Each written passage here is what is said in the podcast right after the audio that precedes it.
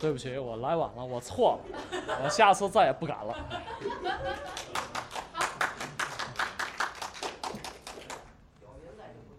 这个龙丘居士亦可怜，说空谈友忘睡眠。忽闻河东狮子吼，主杖落手心茫然。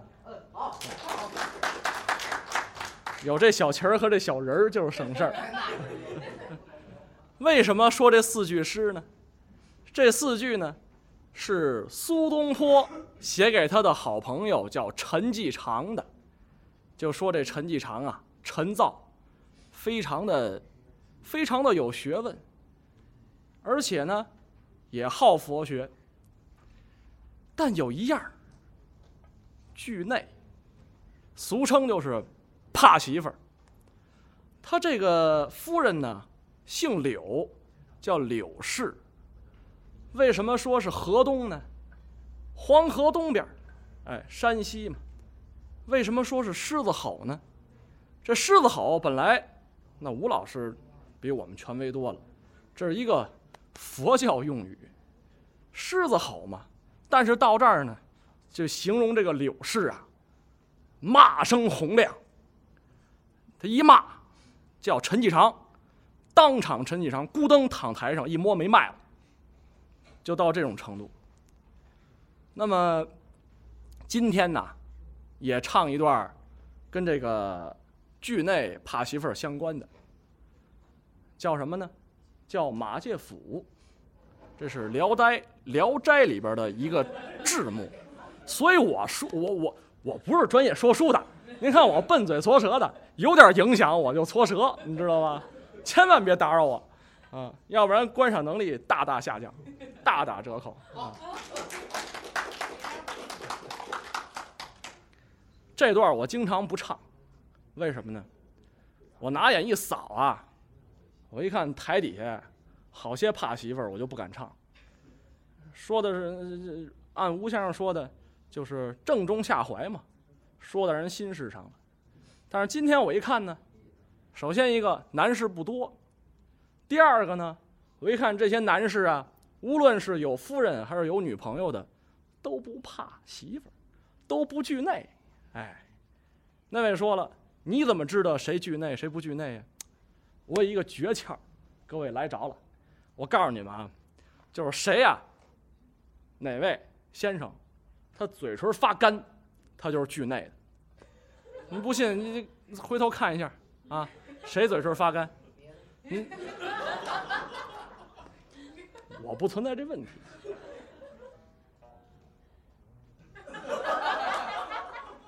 咱们不讨论这事儿，呃，咱们啊，咱们，咱们想弦儿就唱啊，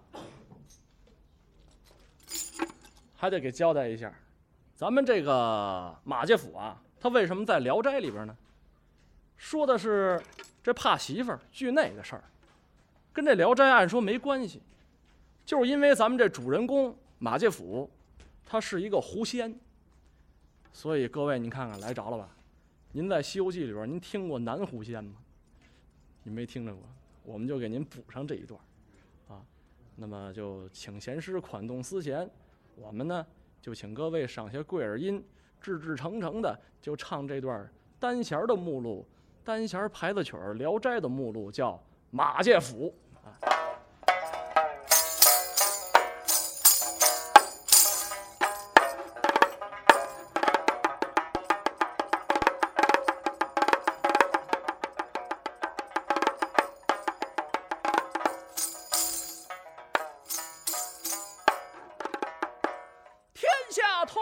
甚堪怜，大丈夫难免妻不贤。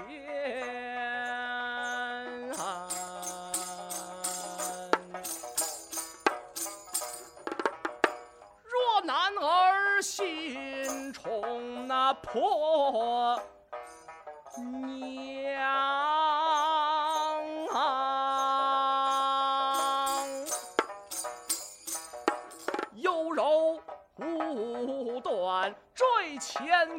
刚娘祸患，郊外习惯一时内全。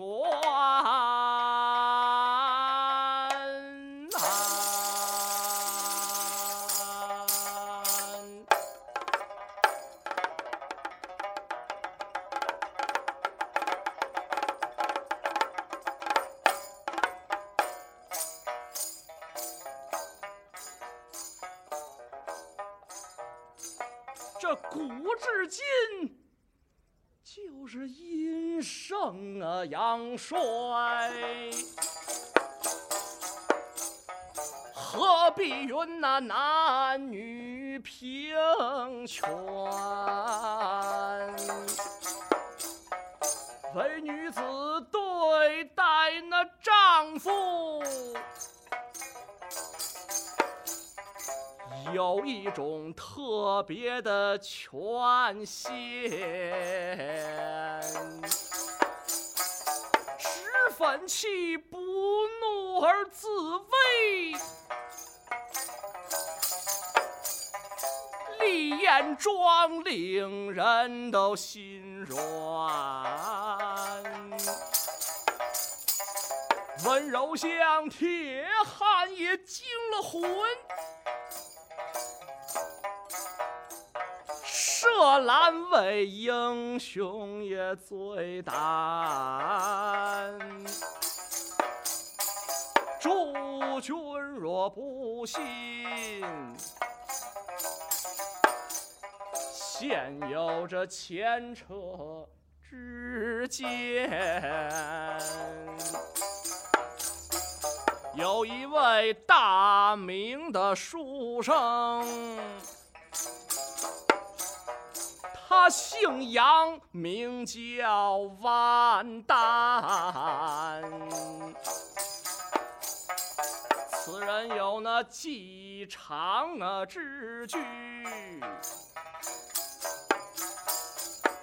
比陈造性格还柔软。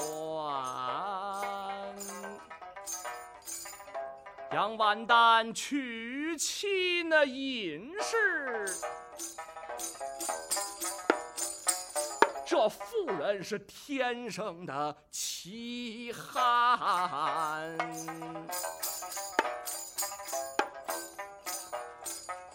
对丈夫是薄加的摧残呐，连公爹也施加那薄言。养老者六十余儿官。六十余儿官的意思就是打了光棍儿。那隐士似奴役相看。这一日，养老者独坐在门前，向阳光在那儿闷室啊晒暖。见一位清俊的公子，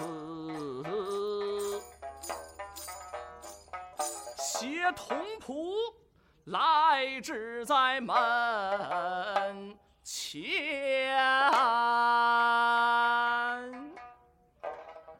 刚才呢，唱的是一段数唱，哎，没有小曲儿也挺好的，咱们不需要它。哎。给大家交代一下，这个杨万蛋呢娶了这么一位隐士，哎呀，真是挨了雷了。这隐士啊，非常的不孝顺，而且没有一点妇道。这个杨万蛋还有一个弟弟叫杨万忠，哥俩呢前一年到京城赶考，名落孙山。但有一样好啊，结识了一个好兄弟，叫马介甫。这马介甫啊。他到京城不为赶考，他为看热闹去了。他是一个狐仙呢，哎，长得真是飘逸绝伦呢。这个怎么讲呢？怎么个飘逸绝伦呢？反正是，反正是，反正是跟唱单弦的相仿，就这么个意思吧。哎，大家凑合一听。那么这马介甫和这杨万忠、杨万旦就结成了盟兄弟了。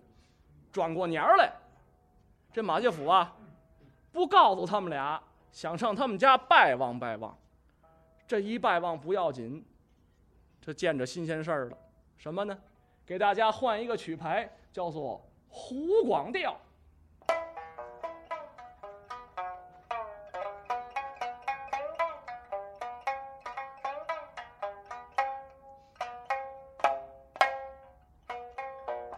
马生见一老翁，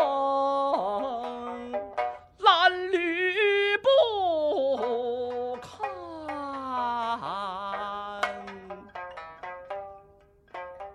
错以他为庸仆了，连说把那管家来烦。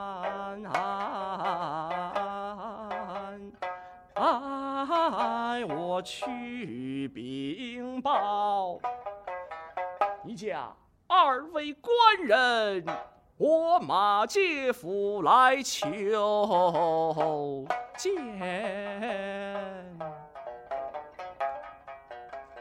我本是他们新拜之盟弟不友。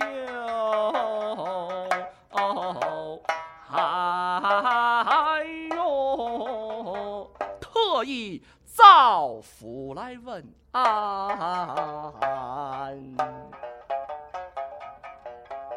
养老者闻那听，未敢答言，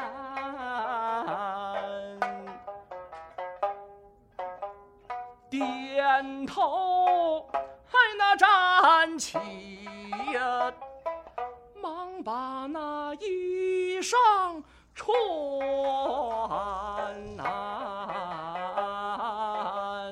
哎，你看他一边甩着袖儿，一边迈着步儿，就走。进了宅院，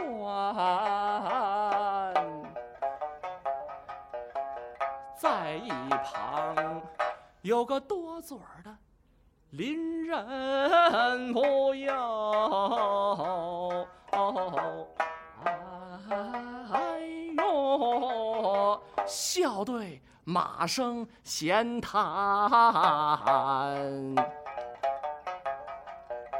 说：“这位官人呐，您想必是初到此界。”马生哎那点头啊，回答了一声然。邻人说。您大概还不知道吧？您既是拜望您的盟兄，那杨万旦，才那位老翁不用，哎呦，就是他们。堂上的家宴，这虽说堂上边又加了点儿言不由，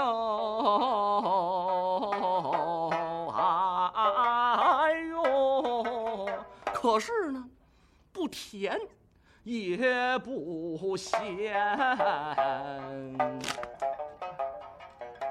马生。哎，那请问呐，说君何出此言？邻人哎，那回答呀，我非是笑谈，哎，最可恨。您的那位盟兄啊，杨万般，可恨他为怕媳妇儿啊，都不顾脸不由。哎呦，连累着他那老父亲呐，都受了饥寒。说着话，往院子里边探头一看，不由，哎呦，一转身呐，就躲在了旁。边，马生闻听邻人之言，他是慨然的好叹。不多时，见杨家弟兄暗自出营，这就是帽子的意思。俺这出营。就来至在门前，马生上前深搭一躬，口尊二位仁兄一向可好？你我弟兄自军中一别，小弟是时常的挂念，本应早日到府问安，恕小弟是哎。忙不得闲，二爷万忠上前抱拳还礼，说道：“岂敢岂敢！”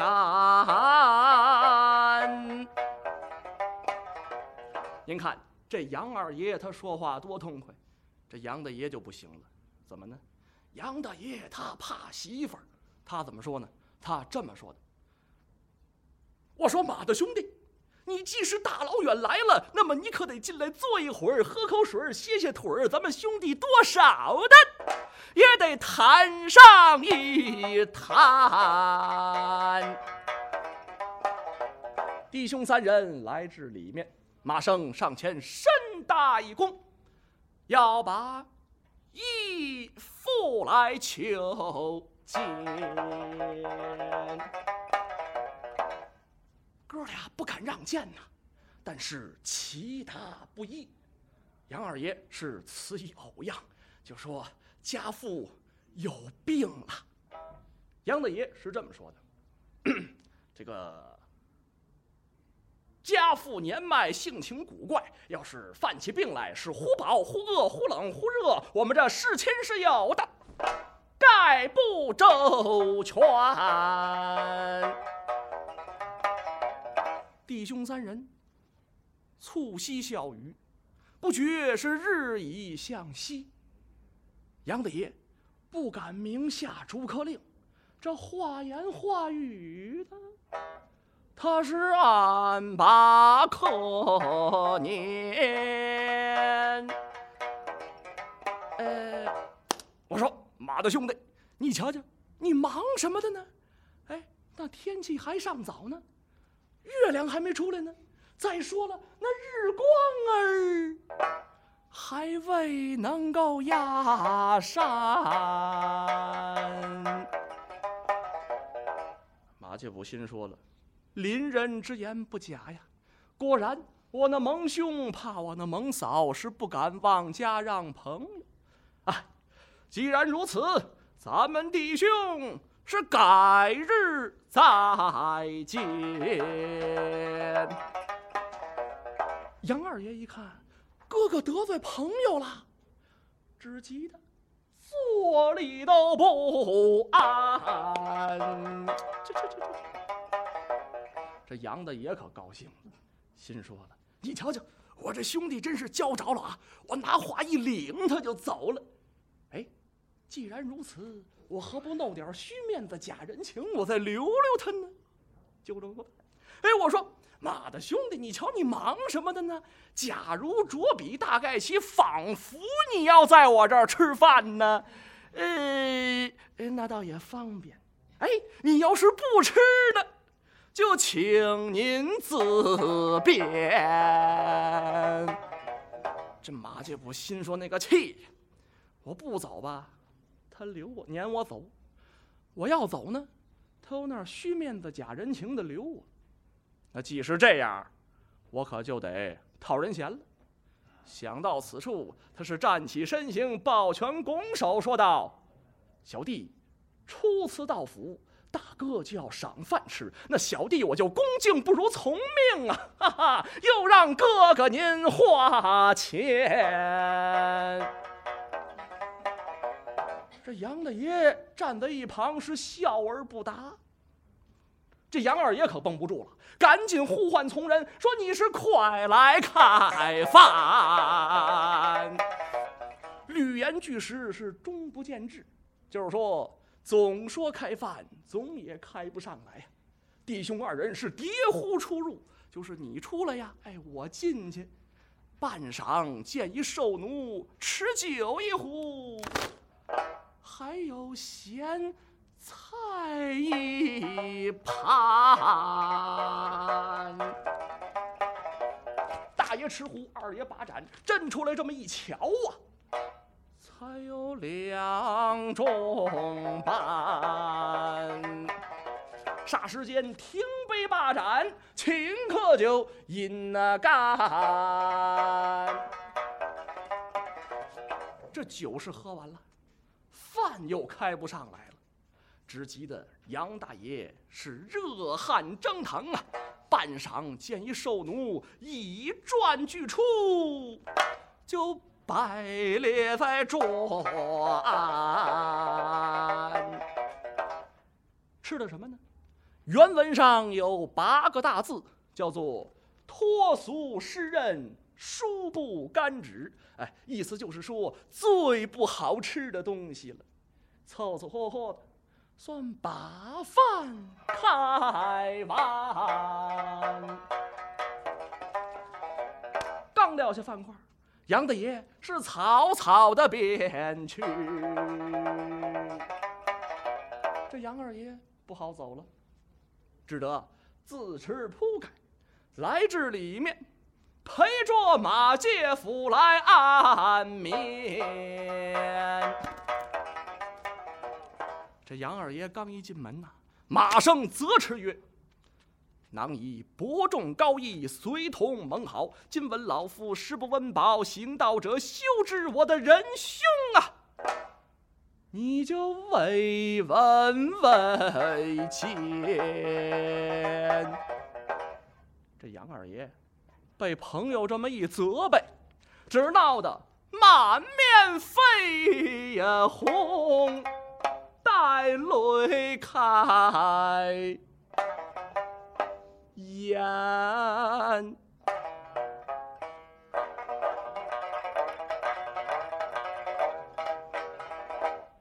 马介甫责备的万众轩然而叹，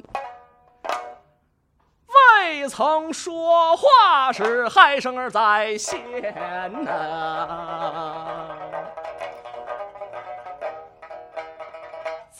淡淡又把我的贤弟唤，欲言又止两三番，说若非你我是盟兄弟，此仇不可对你言。皆因是我这个嫂子她不贤惠，这也是活该倒霉。哎，我们的家宅不安呢。我天不愿来，地不愿，怨只怨我那个不长进的哥哥太不堪。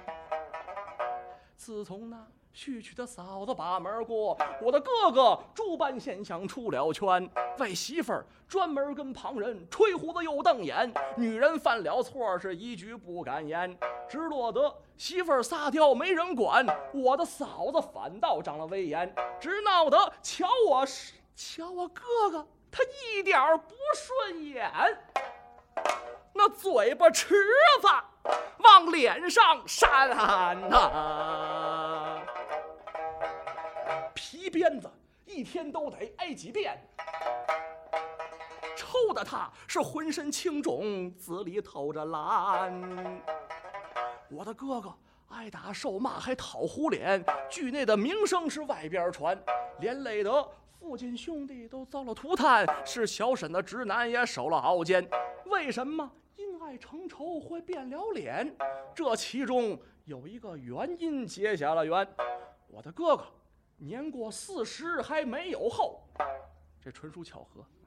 先娶了个小妾，叫王爱莲。我的嫂子呀，没气儿夹带着三分气儿。